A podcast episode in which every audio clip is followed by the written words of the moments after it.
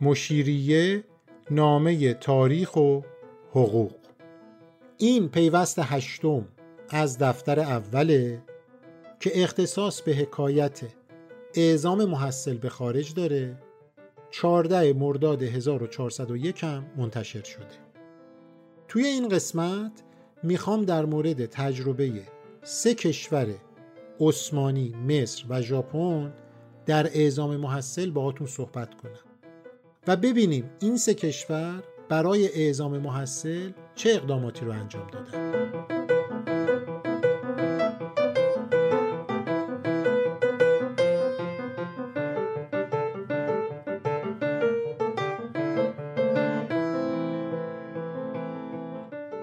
توی این قسمت می‌خوایم با همدیگه نگاهی کنیم به سه کشور عثمانی یعنی همین ترکیه امروزی مصر و ژاپن. ببینیم اونا در مورد اعزام محصل چه کار کردن چجوری مدیریت کردن چه تعداد محصل به خارج فرستادن. البته منظور ما اولین محصلینیه که فرستادن مثل ایران. اگه موافق باشین با همسایه ایران یعنی عثمانی شروع کنیم. قبل از اینکه موضوع اعزام محصل رو با همدیگه بررسی کنیم ببینیم این عثمانی دارای چه ویژگیهایی بوده. عثمانی یه امپراتوری بود که تقریبا کل جهان اسلام رو به غیر از ایران تحت تسلط داشت. مصر، عربستان، خیلی از کشورهای عربی از همه مهمتر قسمتی زیادی از اروپای شرقی رو هم تسخیر کرده بود و تحت تسلط داشت. میشه گفت تا حدودی نصف اروپا رو هم گرفته بود. حتی یه زمانی تا پایتخت اتریش وین هم رفت اونجا رو محاصره کرد که داستانش مفصله. پس داریم از یه نیروی نظامی، سیاسی و اقتصادی خیلی قوی صحبت می‌کنیم. پس با این ترتیب عثمانی زمانی خیلی قوی تر از روسیه بود. اما پنجاه سال پیش از اینکه ایران وارد جنگ با روسیه بشه یعنی یه چیزی حدود 250 سال پیش روسیه با عثمانی درگیر جنگ شد. نه بار با همدیگه این دو کشور جنگیدن و هر نه بار روسیه تونست عثمانی رو شکست بده و قسمت های بزرگی از سرزمین های عثمانی جدا شد از اون. اینو اینجا گفتم. یاد یه نقل قولی از عباس میرزا افتادم. بدترین بلا برای یک کشور اینه که هم مرز و همسایه روسیه باشه. حالا کاری ندارم که واقعا این حرف رو عباس میرزا زده یا نه. اما برای عثمانی و ایران این حرف درسته. هدف روسیه این بود که اولا می‌خواست سرزمینهایی رو از عثمانی جدا کنه بگیره و در عین حال این امپراتوری بزرگ که در همسایش هست تضعیف بشه و با تضعیف عثمانی دیگه مزاحمتی ایجاد نخواهد شد. به همین خاطر بعضی از کشورهای اروپایی هم به روسیه کمک کردند همدلی نشون دادن تا عثمانی ضعیف بشه تجزیه بشه حتی. چون همونطور که گفتم عثمانی ها به دلیل لشکرکشی های زیادی که به اروپا می‌کردن مزاحمت هایی رو ایجاد کرده بودن. دولت های اروپایی که مسیحی هم بودن می‌خواستن به هر وسیله که شده جلوی نفوذ و قدرت یک کشور مسلمون مثل عثمانی رو بگیرن که اونا رو تهدیدم می‌کرد. خب بهترین فرصت همین روسیه بود. اما روسیه خودش انقدر قوی بود که می‌تونست عثمانی رو به راحتی شکست بده. جالبه که ایران و عثمانی کم کم داشتن به هم شبیه می شدن به نوعی از خیلی جهات هم سرنوشت و هم تقدیر شده بودن. یکی از محققین تاریخی اینطور میگه. اما برای ایران دوران قاجاریه عثمانی یکی از مجاری ورود اندیشه تجدد به ایران بود.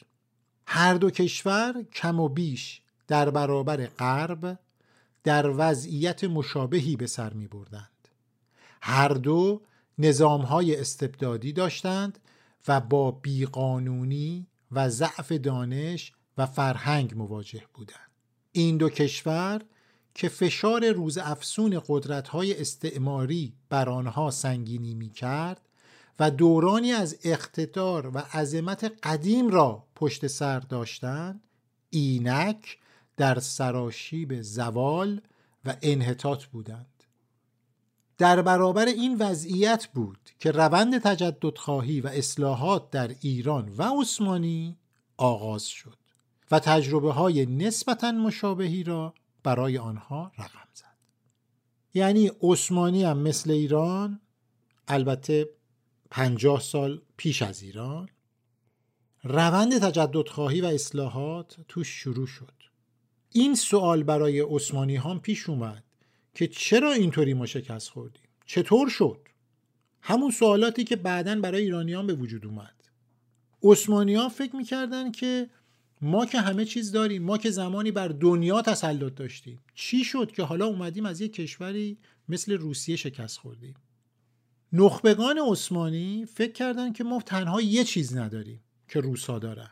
اون ابزار و سلاحهای جدیدیه که تو جنگ استفاده میشه. تاکتیک های جدید جنگیه نقشه های جدید جنگیه که روسیه رو بر ما برتری داده. اگه بریم اینو یاد بگیریم دیگه کارمون تمومه. دیگه می‌تونیم روسیه رو شکست بدیم. یعنی تلاش برای انجام نوسازی تو هر دو کشور یعنی ایران و عثمانی شاید بهتر بگیم هر سه کشور یعنی مصر رو هم اضافه کنیم اینجا. تلاش برای انجام نوسازی تو این سه کشور نه به دلیل تحولات داخلی بود یا تحولات فکری و فرهنگی که در مصر، ایران یا عثمانی صورت گرفته. نه اینا نبود. بر اثر عوامل خارجی مثل شکست تو میدونهای جنگ ایجاد شده بود. اون جرقه از شکستی که تو میدون جنگ بود شعله ور شد و اینا به فکر افتادن که باید یه تکونی بخورن. پس می‌تونیم نتیجه بگیریم که هم تو ایران هم تو عثمانی و هم در مصر. نوک پیکان نوسازی ارتش بود. یعنی اونا فکر می‌کردن اول ارتش اگر قوی بشه دیگه ما مشکلی نداریم. هر آن چیزی که لازمه برای نوسازی ارتش صورت بگیره باید انجام بدیم. خب حالا برای این نوسازی چی کار کنیم؟ دست به سوی چه کسی دراز کنیم؟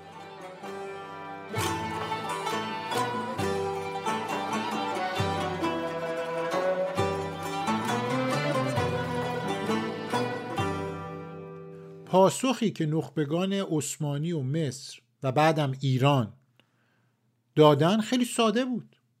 اونا معتقد بودن برای به دست آوردن این دانش و فنون جدید که مال خود اروپایی هاست یا باید از مستشارای خارجی دعوت کنیم که بیان در کشورهامون از تجربیاتشون استفاده کنیم ارتش رو نوسازی کنیم و بعدم خلاص. اما این کافی و آسونم نبود. طبقاتی داشت که کارو سخت می‌کرد. اما راحل دوم چی بود؟ راحل دوم این بود که افرادی رو از کشورهای خودمون یعنی عثمانی مصر و ایران به کشورهای پیشرفته اعزام کنیم تا اینا برن علوم و فنون جدید رو یاد بگیرن زبان خارجی یاد بگیرن بعد دستاوردهای جدید غرب رو به داخل کشور منتقل کنن. این محصلین در واقع چشم و چراغ این راه بودن. چشمی برای دیدن چراغی برای روشن کردن راه. این سازوکاری بود که در مرحله اول درست و کافی به نظر می رسید و مصر و عثمانی و ایران هم همین کارو کردن. بذارین اینجا یه پرانتز باز کنم. بعد از اون بریم سراغ اعزام محصل ببینیم که در عثمانی چطور بود چه تعداد بود از چه تاریخی بود. قبل از ایران عثمانی اومد یه رشته اصلاحات سیاسی و اجتماعی دیگه رو هم شروع کرد. نه فقط نظامی که نظامی در رأس بود اومد به طور همه جانبه اصلاحات انجام داد. اسم این اقدام و اسم این اصلاحات و بازسازی که عثمانی کرد تنظیمات بود. یکی از نقاط کانونی این تنظیمات اعزام محصل به خارج بود که نه فقط برای بازسازی ارتش که برای دادگستری برای اقتصاد برای حوزه های فکری کشاورزی بازرگانی و همه جنبه های زندگی اجتماعی انسان لازم بود. خب حالا بریم سراغ اعزام محصل. سلطان سلیم سوم که یکی از بزرگترین پادشاهان عثمانی بود از سال 1789 تا سال 1871 اصلاحات خودش رو منحصر به اصلاح ارتش کرد. خارج از ارتش هیچ اصلاحی حاضر نبود انجام بده. اما بعد از اون سلطان محمود دوم که او هم یکی از پادشاه های خیلی مشهور و روشنفکر عثمانی بود از 1807 تا 1839 مرحله دوم تنظیمات رو شروع کرد. مرحله اول تنظیمات رو سلطان سلیم سوم شروع کرد که مختص ارتش بود. اما تنظیمات مرحله دوم همه جانبه بود همونطور که گفتم. در حوزه فرهنگی و آموزشی سلطان محمود اومد 150 محصل برای تحصیل در رشته های پزشکی، مهندسی و علوم انسانی به فرانسه، انگلستان و اتریش اعزام کرد. سلطان محمود دوم این مسئله رو خیلی با جدیت پیگیری می‌کرد. رجالی که دورشم بودن همینطور. تنظیمات در مرحله دوم بسیار جدی بود و به همین خاطرم هست که عثمانی رو نسبت به ایران جلو انداخت. این نظام با سرعت هرچه تمامتر جلو می‌رفت و پشت سر هم تعداد دیگه از محصلین به کشورهای اروپایی اعزام می شدن تا در رشته های مختلف تحصیل کنند. بدین ترتیب طبقه نخبه عثمانی تشکیل شد و این طبقه نخبه موتور محرکه و پیشران اصلاحات شدن. اینطوری بود که عثمانی در قرن 19 پله به پله و گام به گام داشت جهش می‌کرد و این اصلاحات داشت عثمانی رو زیر و رو می‌کرد و چهره اون رو عوض کرد. اینجا مجبورم که یک پرانتز باز کنم و بحث اعزام محصل در عثمانی رو با اون تموم کنم. اصلاحاتی که در عثمانی صورت گرفت یا همون تنظیمات. تو دوره قاجاریه خیلی مورد توجه رجال سیاسی ایران بود. خصوصا نسل دوم رجال سیاسی. وقتی میگم نسل دوم منظورم شروع دوره ناصرالدین شاه مثل امیر کبیر یا میرزا حسین خان سپه سالار که در عواست سلطنت ناصرالدین شاه بود. این نسل دوم از دگراندیشان ایران یا رجال سیاسی ایران خیلی به عثمانی نگاه می‌کردن. می‌دیدن اونجا تنظیمات انجام شده نتایج خوبی هم گرفته شده این همه محصل هم به خارج ازام شده. چهره عثمانی کم کم تغییر پیدا کرده. خب ما هم بیایم همون نسخه رو در ایران اجرا کنیم. بنابراین توجه به تحولاتی که در عثمانی شد برای ایرانی ها مهم بوده و همچنان هم هست. چون تاریخ اون دوره عثمانی به ما کمک می‌کنه که تاریخ اصلاحات در ایران رو متوجه بشیم. بنابراین در هر صورت ما بحث رو جمع کنیم. حواسمون باشه ما داریم در مورد اولین محصلینی که به خارج رفتن صحبت می‌کنیم. اولین محصلینی که به خارج رفتن در عثمانی تعدادشون 150 بود. در ایران هفت نفر بودن که یه نفرشون هم فوت کرد. بریم سراغ مصر ببینیم مصر چه کار کرده. اولین محصلین در مصر کی اعزام شد؟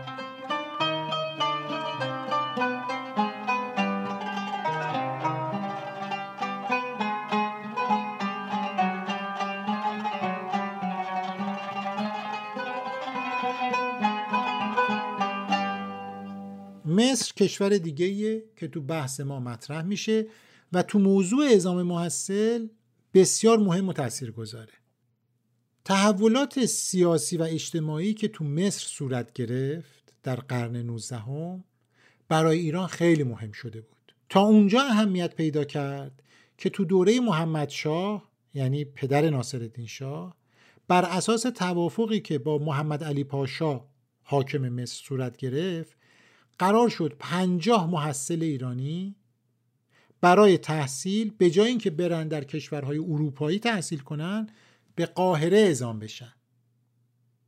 ولی این توافق هیچ وقت عملی نشد. خب شاید تعجب کنید که چرا محمد شاه به جای اعزام محصل به اروپا به فکر مصر افتاده بود. قرن 19 برای مصر همراه با تحولات زیاد بود. مصر از خیلی جهات شبیه ایران بود. و از همه مهمتر اینه که بعد از عثمانی تنها کشور مسلمونی بود که دچار تحول و بازسازی شده بود. بعد از اینکه ناپلون از مصر خارج میشه مصر دچار آشوب و بی سر و سامونی و قارت میشه. ولی بعد از مدتی که این آشفتگی و هرج و مرج بود یک کسی به نام محمد علی پاشا از سال 1805 اومد و اصلاحات همه جانبه ای رو تو مصر شروع کرد. یعنی درست همون زمانی که جنگای ایران و روس صورت گرفت و فکر اصلاحات در ایران کم کم داشت رشد و نمو می‌کرد مصر هم دست به اقدامات اصلاحی مشابهی زد. محمد علی پاشا هم مثل عباس میرزا تو ایران یا سلطان سلیم سوم یا سلطان محمد دوم مخصوصا تو عثمانی در برابر یه سوال کلیدی قرار گرفت و اون این بود که علت عقب افتادگی مصر چیه؟ جواب یکسان بود. راهش اینه که بریم الگوهای غربی رو برداریم بیاریم در کشورهای خودمون اجراش کنیم. دست به اصلاحات و نوسازی بزنیم. اما محمد علی پاشا با اون شخصیت اهداف بلند پروازانهی هم داشت. می‌خواست دولت مصر خیلی سریع پس از ده سال همتراز دولتهایی مثل انگلستان و روسیه و فرانسه و اتریش قرار بگیره. اینا رو خودش می‌گفت. می‌گفت ما ده ساله به مرزهای تمدن می‌رسیم. ما دیگه چیزی کم نداریم از انگلستان و روسیه و فرانسه از کشورهای اروپایی. ده ساله می‌رسیم. به همین خاطر اومد اولین گروه از محصلین مصری رو سال 1809 تا 1813 یعنی چهار سال. ظرف چهار سال به ایتالیا اعزام کرد. سالهای بعدی تعداد بیشتر. به فرانسه یه تعداد به انگلستان و اتریش اعزام کرد که اونجا جغرافی، شیمی، کشاورزی، جانورشناسی، پزشکی، مهندسی و علوم دریایی، حتی حقوق، فن چاپ، نساجی، امور زراعی و غیره بخونن اینا رو اسم بردم برای اینکه نشون بدم چقدر متنوع بود. در مجموع در دوران حکومت محمد علی پاشا تا سال 1848 یعنی همون سالی که سلطنت ناصرالدین شاه شروع میشه 349 نفر محصل مصری به اروپا اعزام شده بودند در حالی که تو همین مدت ها 150 محصل فرستاده بودند و ایران تا شروع دوره ناصرالدین شاه فقط 12 محصل به خارج فرستاده بود. این آمار گویای وضعیته. حالا اینکه مصر با این سرعت می‌خواست به اون مرزای تمدن برسه چه اتفاقی افتاد؟ خارج از بحث ماست. خب بریم سراغ ژاپن به عنوان آخرین کشور.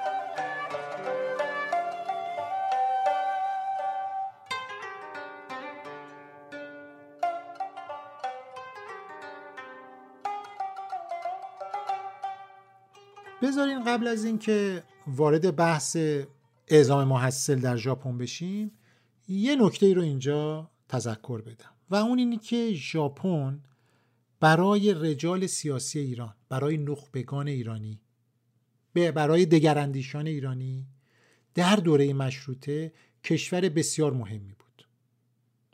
تحولات ژاپن اصلاحاتی که ژاپن انجام داده و جنگ بین ژاپن و روسیه برای مشروط خواه تا جایی مهم شده بود که هر روز پیوسته توی روزنامه ها اخبار ژاپن رو میخوندن. اخبار ژاپن در صدر اخبار سیاسی خارجی تو ایران بود.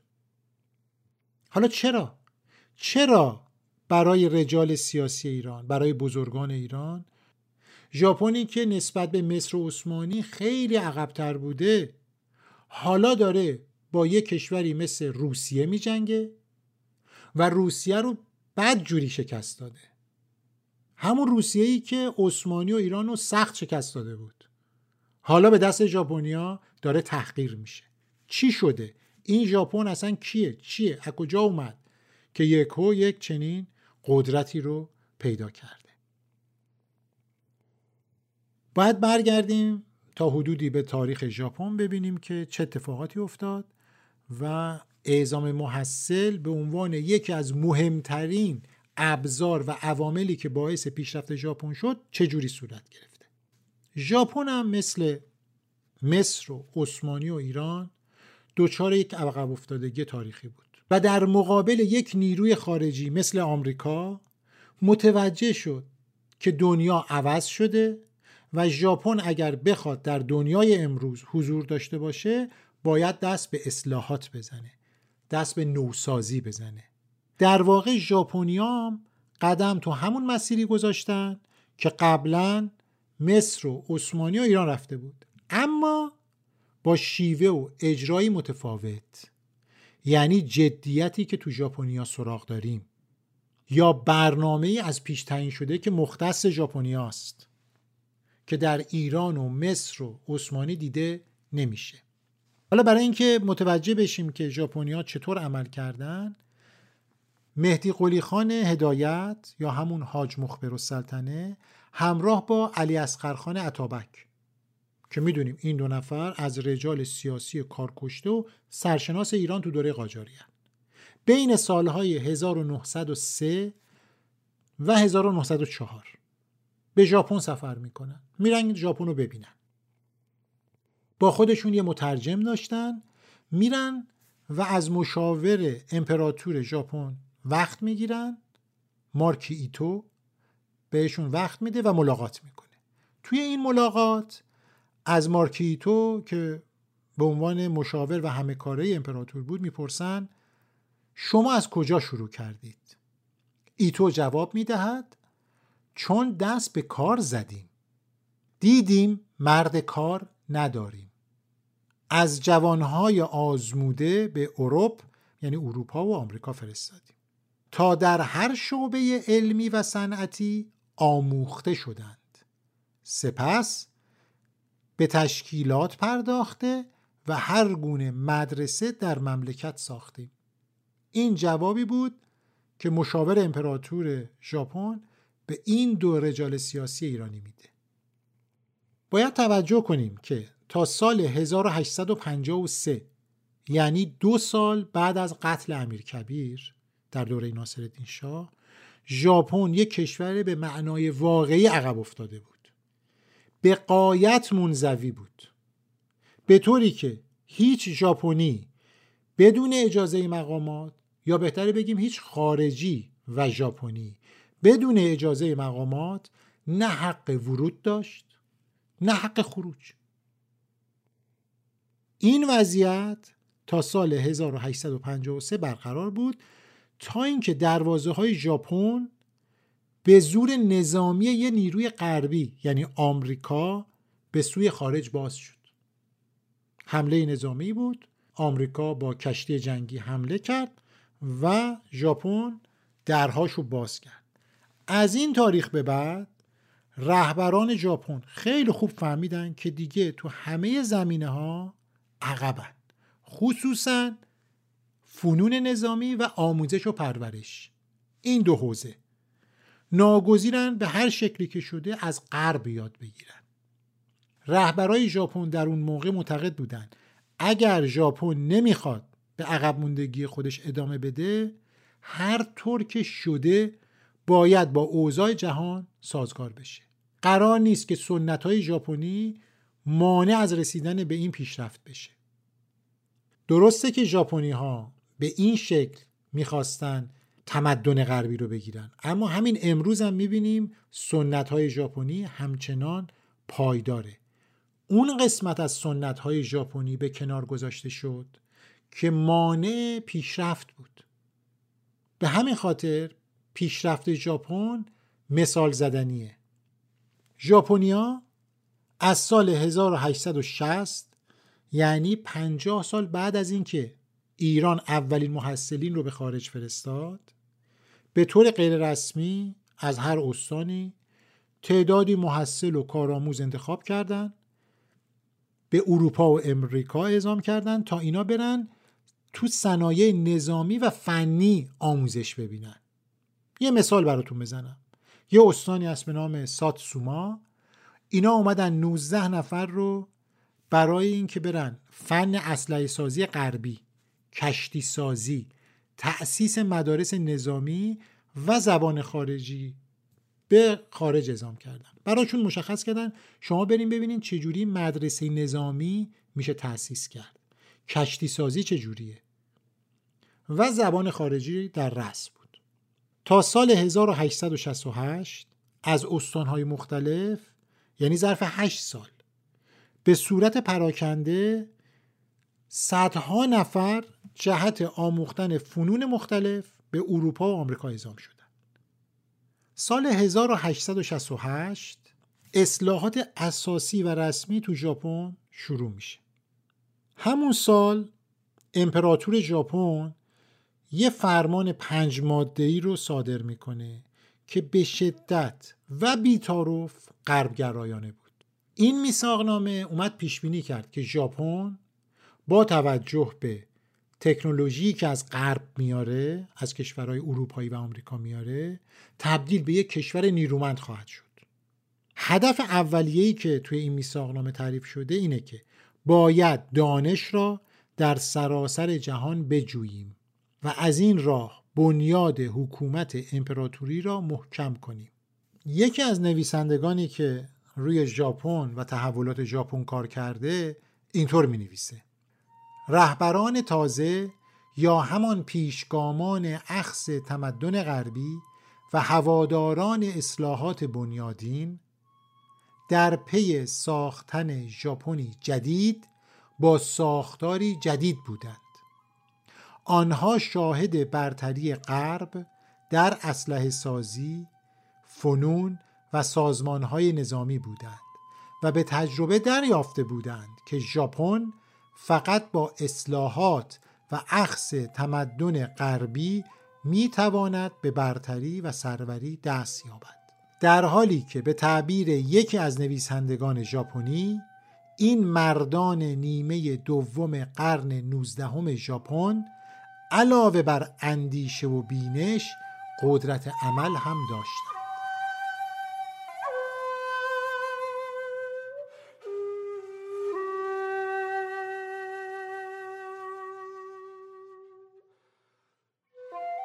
بنابراین اعزام محصل تو ژاپن به این شکل صورت گرفت. بین سالهای 1871 تا سال 1873 یعنی مقارن با عواست نیمه سلطنت ناصرالدین شاه. بیش از 350 نفر با حمایت دولت ژاپن به خارج رفتند این منهای اون صدها نفریه که استانهای مختلف فرستادن ها. دولت ژاپن به صورت رسمی اومد علاوه بر اون صدها نفر 350 نفر رو باز به خارج فرستاد. از این تعداد چهل درصد رفتن و تکنولوژی استخراج معدن تجارت و کشاورزی رو تو آمریکا یاد بگیرن. حدود سی درصد از اونا رفتن انگلستان تا علوم مهندسی و صنعت و تجارت یاد بگیرن. مابقی این تعداد برای تحصیل علم حقوق به فرانسه رفتن برای تحصیل علوم سیاسی و پزشکی به آلمان. یعنی نشون میده که با یک هدفی شناسایی شده کشورهایی که توی این زمینه ها قوی هستن به اونجا فرستاده شدن. مثلا برای کشاورزی به فرانسه اعزام نشده یا به ایتالیا اعزام نشده. از نظر دولت ژاپن کشاورزی آمریکا بیشتر می‌تونه کمک کنه به کشاورزی ژاپن تا کشاورزی مثلا بریتانیا. در هر صورت به این شکل خیلی سیستماتیک و با برنامه اعزام شدن. اما کار به اینجا ختم نمیشه. به طور کلی ده درصد از بودجه آموزش و پرورش ژاپن بین سالهای 1872 الی 1873 یعنی برای دو سال به اعزام دانشجو اختصاص داده شد. ده درصد کل بودجه رو گفتن برای اعزام دانشجو اختصاص میدیم. همینطور تو دوران میجی از سال 1868 تا سال 1912 حدود 4000 کارشناس خارجی در ژاپن مشغول به خدمت و آموزش بودند یعنی ژاپن هم محصل به خارج فرستاد در کشورهای مختلف هم چهار هزار کارشناس یا مستشار رو آورد تو ژاپن برای بازسازی برای آموزش. بنابراین ژاپن مسیری که رفت متفاوت بود از مصر عثمانی و ایران. توی این قسمت همونطور که متوجه شدین یه تصویر کلی و ناقصی از اعزام محصل به خارج تو این سه کشوره. قطعا این تصویر یه تصویر کاملی نیست نیاز به توضیحات بیشتر داره. ولی من تنها هدفم این بود که ببینیم بقیه کشورها چه کار کردن. هم از نظر زمانی ترتیب زمانی رو متوجه بشیم و تعدادی که فرستادن و برنامه هایی که داشتن. خب توی این قسمت می‌بینیم که ژاپن با یک برنامه ریزی و جدیتی این مسئله رو پیگیری کرد. در ایران چنین برنامه ای نبود در مصر خیلی هیجان زده بود و خیلی زودم فروکش کرد. عثمانی به نسبت تونست پیش بره بیشتر از مصر و ایران. و خب این یه تصویریه که می‌تونیم از کشورهای شبیه خودمون داشته باشیم.